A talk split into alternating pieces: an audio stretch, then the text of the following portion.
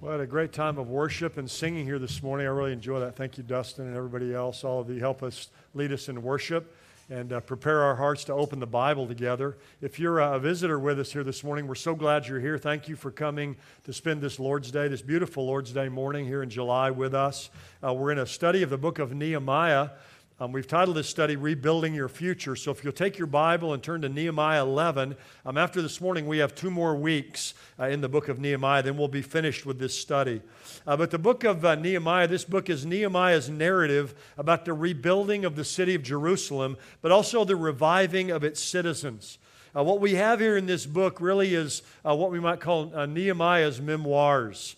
And if you've been with us, you'll know that the first six chapters of the book are about the rebuilding of the walls of the city. The, the city had been destroyed by the Babylonians and about 150 years earlier, actually. And Nehemiah comes back and they rebuild the city and its walls. Then, when we get to chapter 7, you remember, Nehemiah takes a census of the people who can repopulate the city of Jerusalem. But in the middle of that, a revival breaks out. And so we've been kind of in a little parenthesis these last couple of weeks. In verses 8 through 10, um, you remember Ezra the scribe leads this uh, great preaching and proclamation of God's word. The people are brought to a, a place of repentance and confession.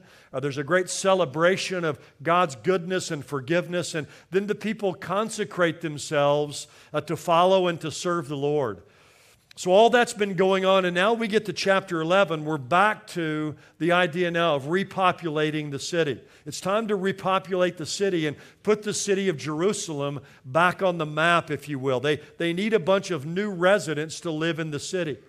Uh, they spent all this time building the wall. That's a, it's a spacious city.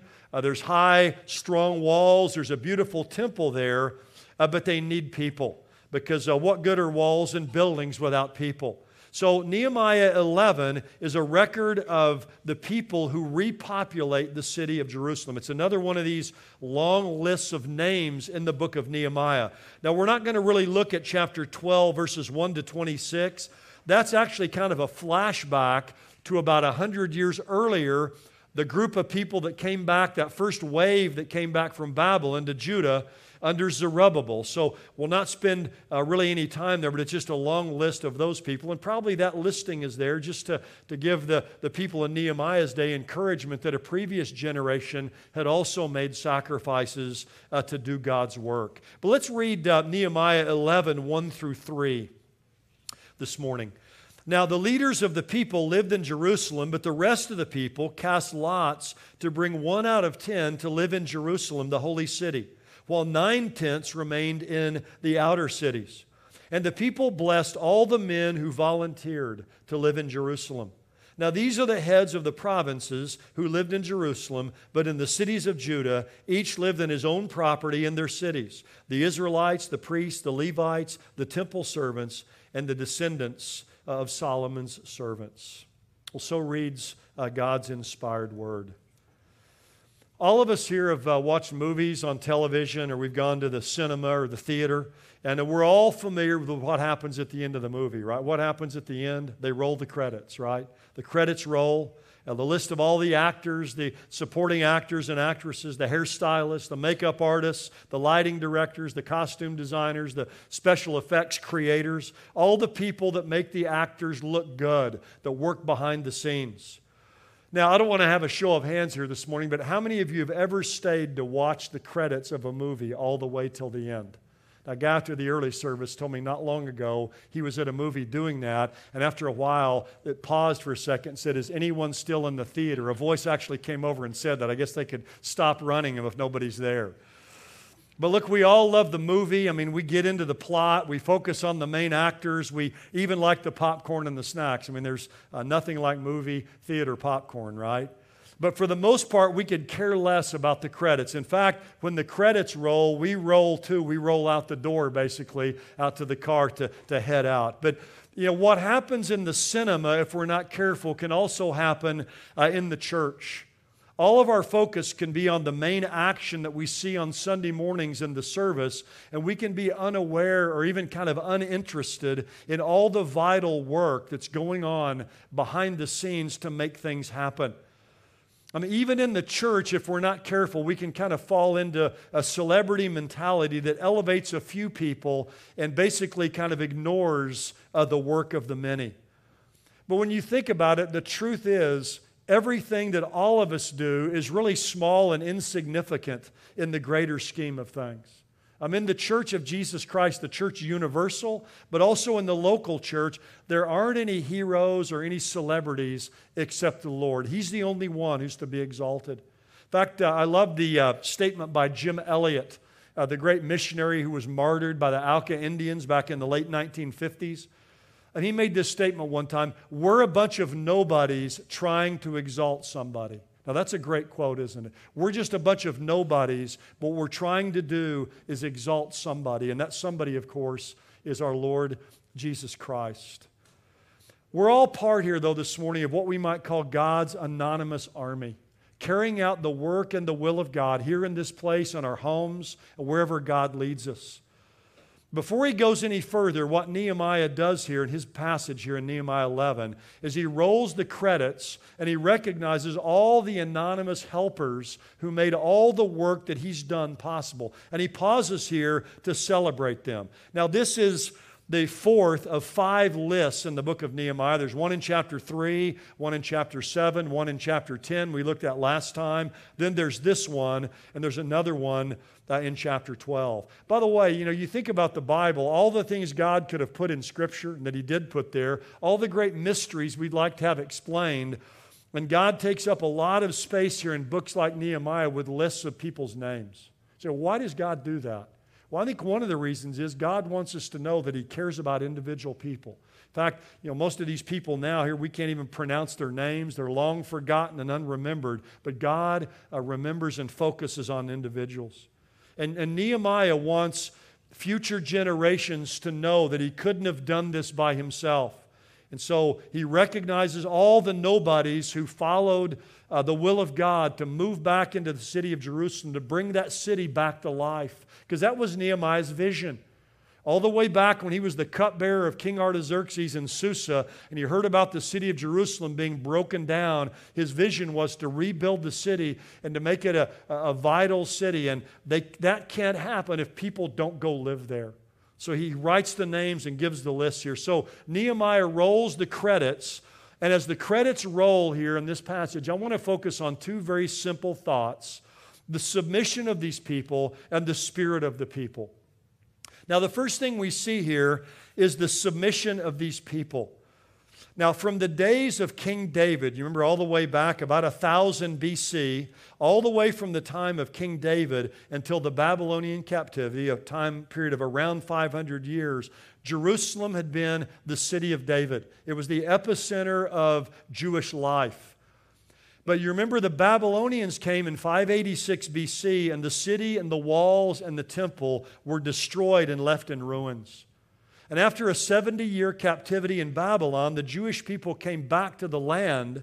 But it wasn't until almost 100 years after that that Nehemiah leads the group who comes back and they rebuild the city. And again, at the end of Nehemiah chapter 6, the city is rebuilt, but the city needs people.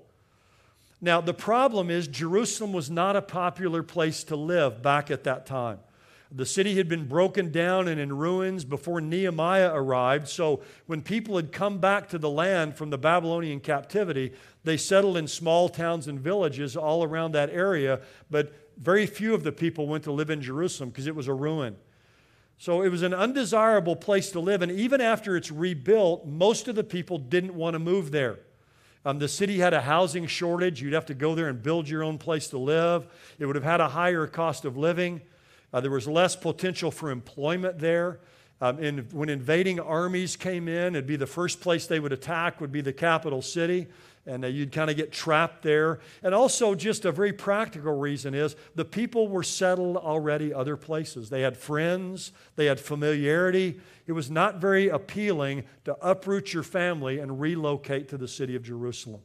So, most of the people didn't want to live there. So, to solve this population crisis and to get the city moving, Nehemiah launches this plan of casting lots. They're going to have a lottery for 10% of the people to relocate to the city. Notice verse 1. Now, the leaders of the people who lived in Jerusalem, uh, the leaders of the people lived in Jerusalem, but the rest of the people cast lots to bring one out of ten in Jerusalem, the holy city, while nine tenths remained in the other cities. So the people had pledged to get a t- give a tithe of their income to the Lord. Now there's going to be a tithe or a tenth of the people that are going to be dedicated to the Lord and move in uh, to this city. Now, uh, so, some of you, I'm sure, thinking when I read that, what's up here with this idea of casting lots? Why did they have a lottery to select who would move into the city? Well, this was a common practice in the ancient Near East, and we see it often in the Old Testament. Now, casting lots in that day would be the same thing today as like throwing dice or flipping a coin or something like that to make a decision.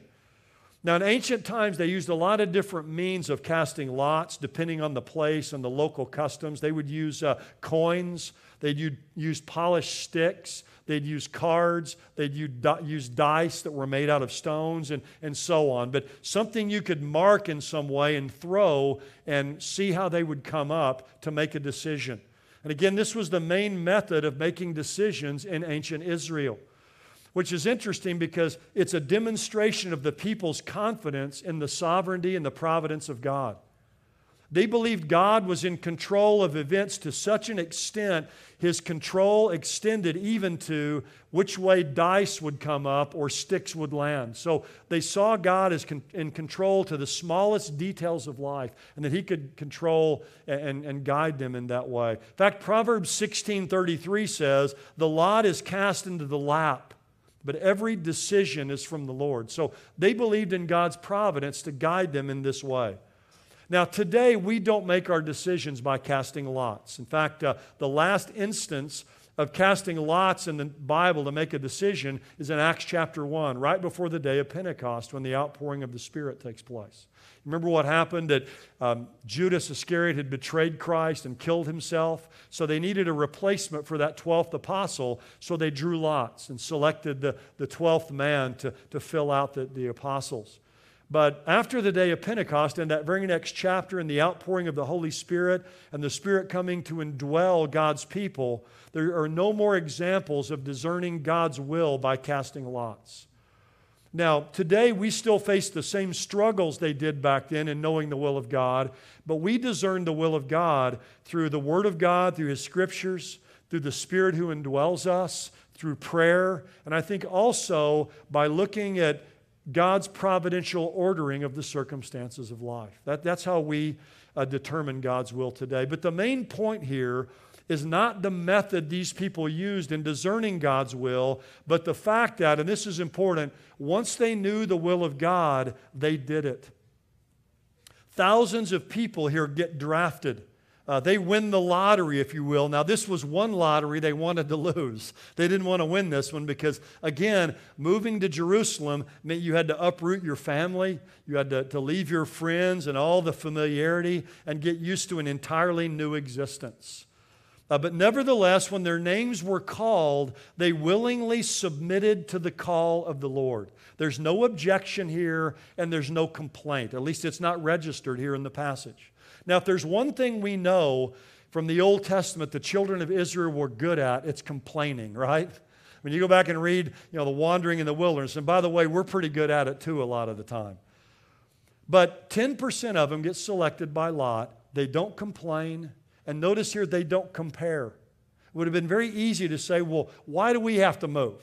You know, why these other 90% get to stay in their homes and stay with their uh, familiar surroundings? And, you know, we have to move into, into the city and all. There was none of that. And that you and I need to, to get over the, uh, the curse of comparison as well in our lives. One of my favorite stories in the New Testament is right at the end of John's gospel. Jesus is resurrected. And he's walking along there with John and Peter. Remember that story?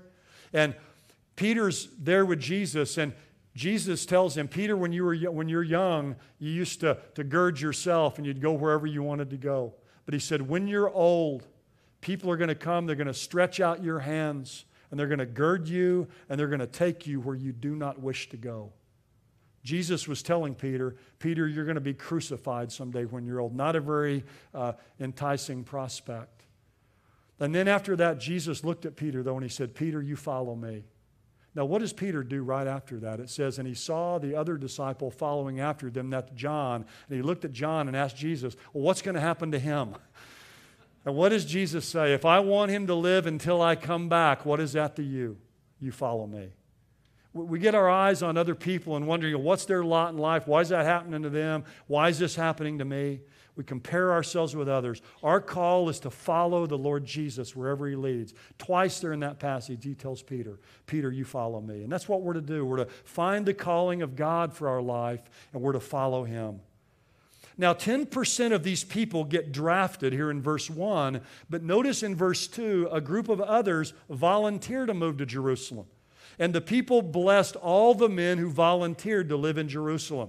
Now, some commentators think the group in verse 2 is the same as the group in verse 1 that you know now the lots have been cast and so now they're volunteering. But i take it to be two different groups of people. There are those 10% that moved there because their, their number came up in the lottery if you will. But then verse 2 is another group of people who just decide to volunteer on their own uh, to move into the city um, I like the way uh, one writer put it. He says this These people who volunteered to live there put God's program over their own individual desires.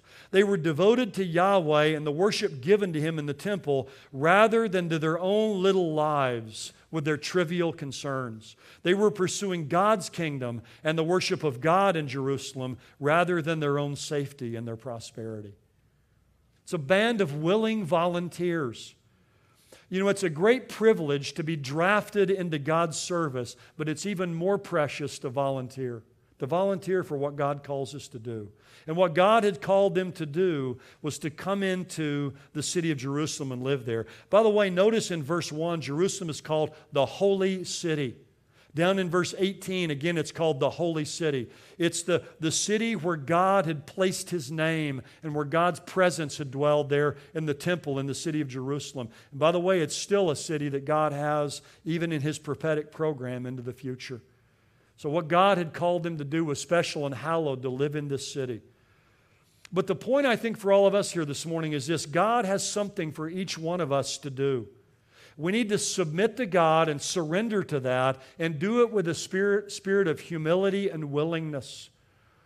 For every one of us here, discerning the will of God for our lives may take some time on a particular issue. You're wanting to know what God wants you to do about a certain thing, and sometimes discerning the will of God takes time. But once we know the will of God, doing it should be immediate. So, discerning the will of God may take some time, but doing the will of God, once we know it, should be immediate in our lives. Uh, James Merritt's a well known Baptist preacher. He says it like this The problem with most Christians is not that they need guidance in what they don't know, they need obedience in what they do know. And that's the truth, isn't it? We, oftentimes, it's not guidance we need in what we don't know, but it's obedience in the things that we know that God wants us to do. And these people immediately obeyed the will of God for them. They submitted, they surrendered to the will of God for their lives. They willingly, gladly stepped up to the plate. It didn't take a bunch of cajoling and coercing and compulsion, it was a glad obedience to do what God had called them to do. And the same should be true of us, I would say, and even more so because our hearts have been captured by the goodness and the grace of our Lord Jesus Christ who gave himself for us. We should view submitting to the Lord as a great privilege in life, not a sacrifice. It's an honor and a privilege to pour out our lives in submission and surrender to the Lord Jesus. It should be. I've uh, told a lot of stories here about David Livingstone. I read a biography about him last summer, a moving, stirring biography. And he was a great pioneer down into Africa, really the, the first uh, European to go down into that area. And when he was returning to Africa to go back there again for another stint, um, he was speaking to a group of college students. And this is what he said to them For my own part, I have never ceased to rejoice that God has appointed me to such an office. If you read a biography about him, you, would th- you'd think twice, but he says, I've never ceased to rejoice that God's given me this calling. People talk of the sacrifice I've made in spreading so much of, of spending so much of my life in Africa. Is that a sacrifice which brings its own blessed reward and healthful activity, the consciousness of doing good, peace of mind, and a bright hope of a glorious destiny hereafter? Away with the word in such a view and with such a thought. It is emphatically no sacrifice. Say rather, it is a privilege anxiety, sickness, suffering, or danger now and then, with a foregoing of the common conveniences and charities of this life, may make us pause and may cause the spirit to waver and the soul to sink. But let this only be for a moment. All these are nothing when compared with the glory which shall be revealed in and for us. I have never made a sacrifice. Man, you read about his life and, and have those words ring in your ears. He said, I never made a sacrifice. It was a privilege to do the things that I've done uh, for the Lord. Look, the message for all of us here from this passage is simple this morning, and that is to find your place and submit to the Lord's will, to, to stay in your lane, and to count it a privilege to submit and to surrender to what God wants you to do. Now, think about this for a moment. For all of these people who got drafted, and all these people who volunteered, what was their major contribution that they made? They lived in the city of Jerusalem. If you're to ask these people years later, what did you do back in the days of Nehemiah? Well, I lived in the city of Jerusalem. That was it, right? They, they moved into the city and they lived there. There's nothing dramatic, nothing spectacular.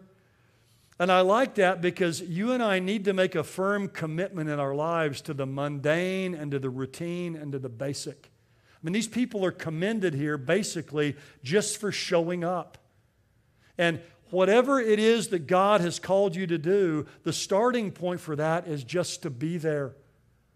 And one of the things I would say just about all of us here on a Sunday morning, I don't think we realize how much our presence means to other people.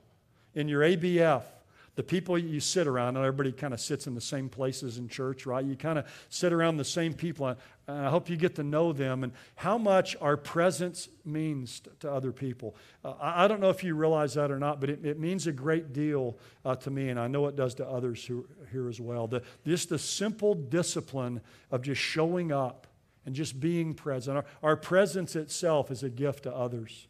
Uh, Warren Wiersbe says this in his commentary on Nehemiah. He says, never underestimate the importance of simply being physically present in the place where God wants you. You may not be asked to perform some dramatic ministry.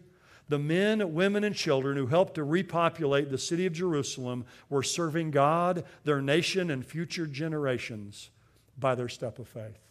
They just move into the city. That's what they do. Just in the mundane and the routine of life, they do a great work for God. Something else I love here in verse 2 and the people blessed all the men who volunteered to live in Jerusalem. The other people who didn't have to move there blessed the people who got drafted and also those who volunteer. In other words, they didn't take the sacrifice of these people uh, for granted. And you and I need to do the same thing. We need to, to slow down sometime in our lives and take stock of all of the people around us who are volunteering and serving the Lord, and through that are serving us as well. We need to take time and bless them and thank them for all they do for us. Those of you here who are younger, who have uh, uh, young children or, or, or, young people in our ministries here at Faith Bible Church, how often do you thank the Sunday school teachers who give their time every week to come here and to minister to your children?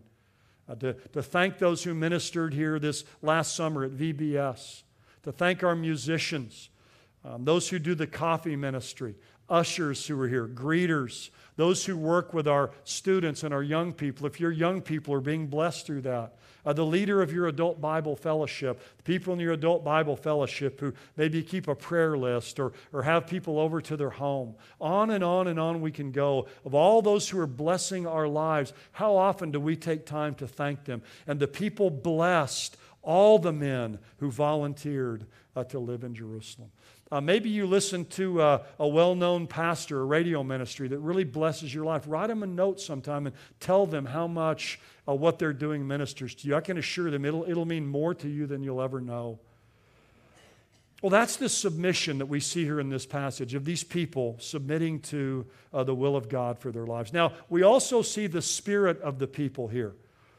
We have this list of, of, of names of unknown people. Again, names we can't even pronounce very well today, or some of us can't pronounce at all, right? Just an unseen but vital army of people who moved into the city and accepted God's call for their lives. Unremembered, uh, forgotten people.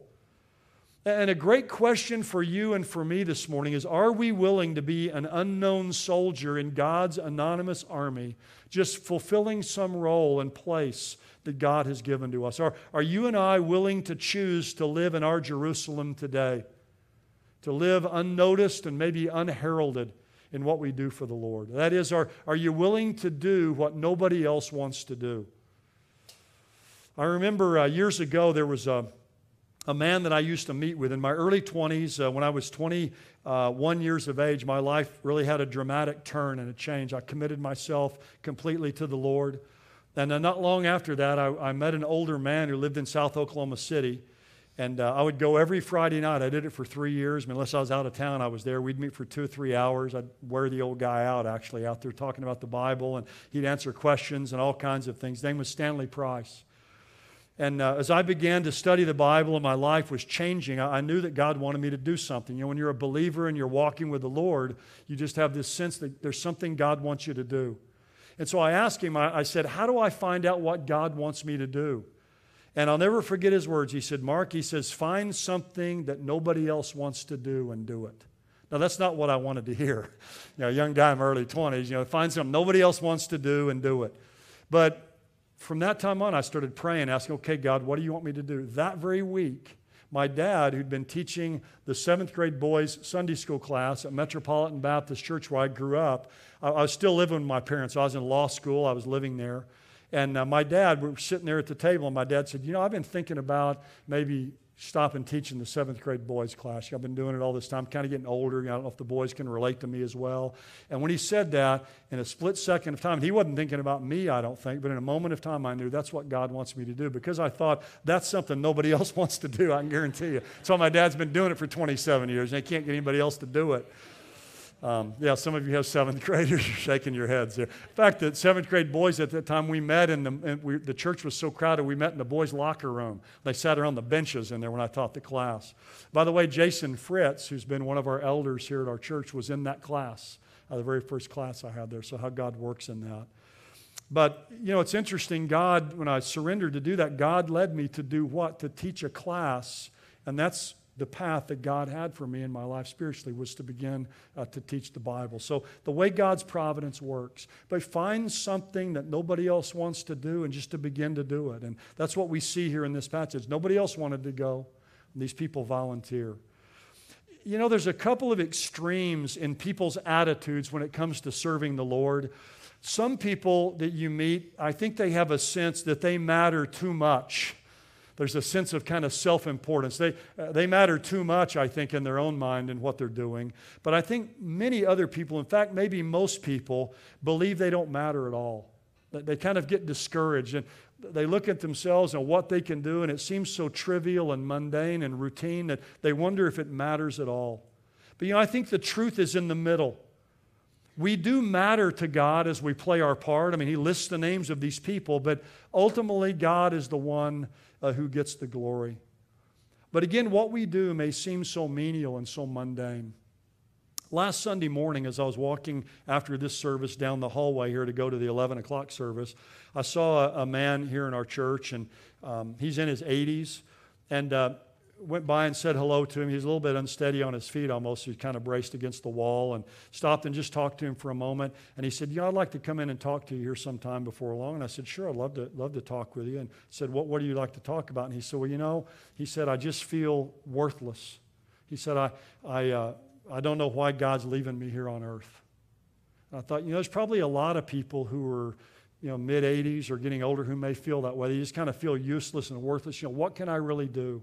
To serve the Lord. And we talked about that for a moment. We're going to get together and discuss that further. But I think sometimes, you know, when we can't do the bigger things we're doing for the Lord, we kind of think, well, you know, it's kind of all over. There's really nothing I can do for the Lord. One of the things I told him is I said, I'll tell you one thing you can do is you can pray a lot. When you pray, pray for me. Um, you know, we can do something. But I think sometimes we feel that way, like maybe even when you're younger. You kind of feel worthless and useless. Look, most of life is unspectacular tasks filled with faithfulness. Um, it's unglamorous things, not very exciting, but they're things that have to be done, that need to be done. So, a great story I ran across. Younger wives will appreciate this here today. A man came home from work to find total mayhem in his house. His three children were outside, still in their pajamas, playing in the dirt with empty food boxes and wrappers strewn all around the front yard. The door to his wife's minivan was open, and the front, as, as was the front door to his house. Proceeding into the entry, he found an even bigger mess. A lamp had been knocked over, and the throw rug was wadded against one wall wadded against one wall. In the front room, the TV was loudly blaring. The family room was littered with toys and several items of clothing. In the kitchen, dishes filled the sink. Breakfast food was spilled on the counter. Dog food was spilled on the floor. A broken glass lay under the table, and a small pile of sand was spread by the back door. He quickly ran up the stairs, stepping over toys and more piles of clothes, looking for his wife, worried that she was ill or that something serious had happened. He discovered her in the bedroom, still curled up in bed in her pajamas, reading a novel. There was a half eaten bagel and two cups of coffee on the bedside stand. She looked up and asked how his day went. He looked at her bewildered and said, What in the world happened here today? She smiled and said, You know, every day when you come home from work and you ask what in the world I did all day? Well, today I didn't do it. a lot of small stuff can be significant, can it? I mean, it can kind of pile up into a real problem and a mess. And like that woman, many of us, in fact, most of us, have labored in obscurity doing things that go unnoticed. But here's a very important thing to remember it, the Lord will not forget what you've done, it will not go unnoticed. These names that are listed here are a testimony to us that God will not forget what we've done. Nehemiah has his list, but God has a list as well where he's keeping track of what we're doing. And someday we will be rewarded for what we've done. Hebrews 6, uh, verse 10 says, God is not unjust so as to forget your work and the love which you have shown toward his name. God won't forget what we do. In fact, Max Lucado has this great quote I ran across. He says this, talking about in the future when we stand before the Lord. He says, The small will be great, the forgotten will be remembered, the unnoticed will be crowned, and the faithful will be honored. Your day is coming. What the world has overlooked, your Father has remembered, and sooner than you can imagine, you'll be blessed by Him. Look at this promise from the pen of the Apostle Paul. 1 Corinthians 4 5 says, God will praise each one of them. What an incredible sentence. God will praise each one of them, not the best of them, not a few of them, not the achievers among them. God will praise each one of them. You won't be left out. God will see to that. In fact, God Himself will give the praise. When it comes to giving recognition, God doesn't delegate the job. Michael doesn't hand out the crowns. Gabriel doesn't speak on behalf of the throne. God Himself does the honors. God Himself will praise His children. Great spiritual enterprises and works of God would have never been possible but for the unacclaimed sacrificial ministry of unknown people who are ready and willing to play a part in support, supporting uh, the work and the will uh, of Jesus Christ. You know, the issue for us is not are we famous, it's are we faithful. It's not are we uh, popular or powerful. The issue is are we productive. God loves to use the weak and the frail and the anonymous uh, to do his great work. Back uh, last April, I had the opportunity to go speak at Moody Church. I know I mentioned that the week after that and told you all what a great experience that was, that great historic church where uh, so many great men of God have pastored. But we got to be there at the church, and uh, while I was there at the church, I think I mentioned, you know, Moody's uh, portable pulpit was there. It was a pulpit they would take everywhere you'd preach to set it up, and I got to see that and stand behind that. But we also got to go, Cheryl and I did, over to Moody Bible Institute and tour there, tour that place. And there's a, a, museum there devoted to the life and to the ministry of D.L. Moody, an incredible man uh, used of God. He, he was converted at age 19 Um, he didn't attend school beyond the fifth grade. Uh, many people believe in his late teens when he got converted, he was actually still illiterate at that time. I mean, he couldn't spell. I mean, his grammar was awful. In fact, when he would go over to England, people would come to make fun of him. His grammar was so bad, but oftentimes they would fall under conviction. His preaching was so powerful, and they'd be saved there. Um, an, an, incredible man of God. In fact, uh, when he, he uh, was converted in Boston, but he ended up in Chicago, he was going to churches there. And back then, uh, this is a fascinating fact, you had to pay money to have your pew and have your seat in churches. And so the better the seat, the more the money. And so these young street children, Moody wanted to bring them to church, but they didn't have any money, so he would buy a pew for them to sit in, but the people didn't like them there because they were too noisy and all of that. So Moody started his own work with these young boys, these young people. And their parents started coming. Within a short period of time, there were 1,500 people there. They started a church, and of course, that launched his worldwide ministry. But there's an interesting story, and I'm sure many of you have heard this probably before, but Moody was uh, converted and, and he became well known himself, but he had a great influence on a well known pastor and author by the name of Frederick B. Meyer or F.B. Meyer. And he heard uh, Moody preach. And he was so deeply stirred by Moody's preaching, he embarked on his own uh, far reaching ministry, the, the great F.B. Meyer. Um, under F.B. Meyer's ministry, a college student named J. Wilbur Chapman accepted Christ as his Savior. Uh, later on, J. Wilbur Chapman led a, a, baseball player to Christ named Billy Sunday, who became uh, a great evangelist in the United States in the last century. Um, in 1924, a group of businessmen invited Billy, uh, Billy Sunday to hold an evangelistic meeting in Charlotte, North Carolina. And out of that, a prayer group arose where they were praying for revival for Charlotte. Uh, during that time, a man named Mordecai Ham later came there and held crusades there. And even though he didn't have many converts there, on one of the last nights under the big tent, a tall, lanky young man walked up the aisle to receive Jesus Christ. And of course, his name was Billy Graham.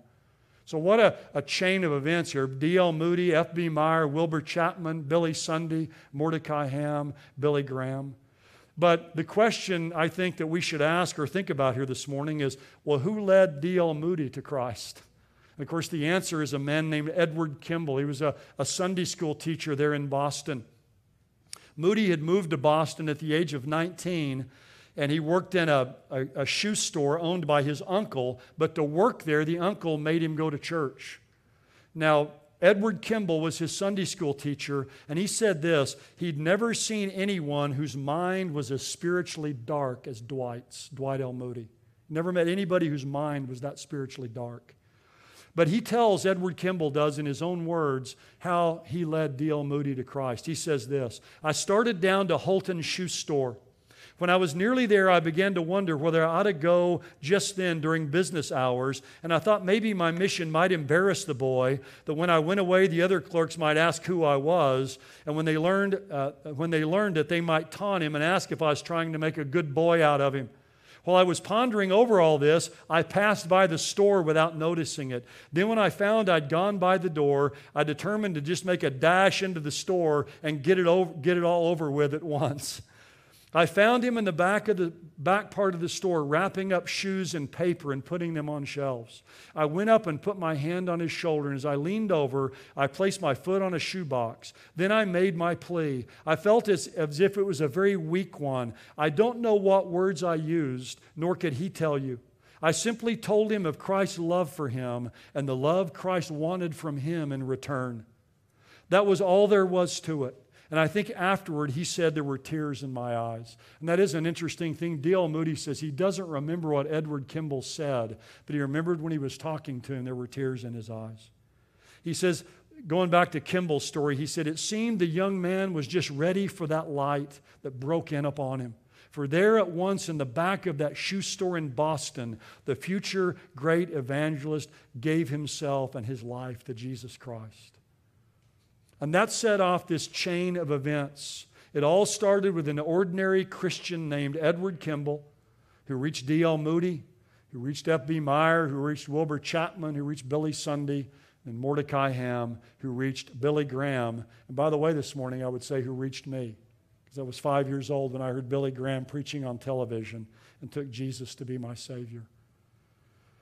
So when you think you don't have much to offer to the Lord, remember that Sunday school teacher Edward Kimball, who spent a Saturday afternoon reaching out to a young man in his class who he said had the most spiritually darkened mind he'd ever seen. Because God has a special way of using routine faithfulness in the small things of life to accomplish great things. And in fact, I would say that's really the simple lesson of our passage here this morning. God has a special way of using routine faithfulness in the small things of life to accomplish great things. As we close this morning, I want to make one final appeal. What we have before us here in Nehemiah 11 is a long list of names. Nehemiah has his list. But I want us to never forget that God has a list as well. God has a list, and it's called the Lamb's Book of Life. And God's list is the only list that matters. And I pray that your list is that your name is on that list this morning through faith and trust in Jesus Christ. It's called the Lamb's Book of Life because it contains the names of all those who've given up on themselves and trusted totally in the Lamb of God, the Lord Jesus Christ, who died in their place for forgiveness and for salvation. So I pray that you've made that decision this morning to trust Jesus Christ, to do what D.L. Moody did there in the back of that store, and to trust Jesus Christ, the one who loves you, uh, to be your Savior. Don't leave here this morning without knowing that your name is on God's list. Let's pray together. Father, if there is anyone here this morning who's never trusted Christ, I pray that you might bring them to that place this morning where they'll believe in Jesus, the Lamb of God who washed away their sins as he died there upon the cross in their, in their place. Father, for those of us who know you, there, there may be people here this morning who do feel kind of worthless and useless and just a mundane and the routine of life. Oh, Father, I pray that you would encourage each one of us this morning through the simple preaching of your word that's in the routine and the unnoticed and the unheralded things of life, that you accomplish great things. Father, help each of us to find our lane, to find our place, to submit to it willingly, to do it with a spirit of humility and cheerfulness. To realize, Father, it's no sacrifice at all. Father, move us. I pray here at Faith Bible Church it would be a, a mighty army of God's anonymous out there doing great things for you. Father, we thank you for all the willing workers in this church sacrifice every week to make so many things happen here. And I pray, Father, for those of us who were ministered to by that, that we would bless them and thank them and show them our appreciation for their wonderful work that they do behind the scenes for us. Father, send us out of here now, I pray this morning with your blessing. Fill us with your spirit. In Jesus' name we pray. Amen.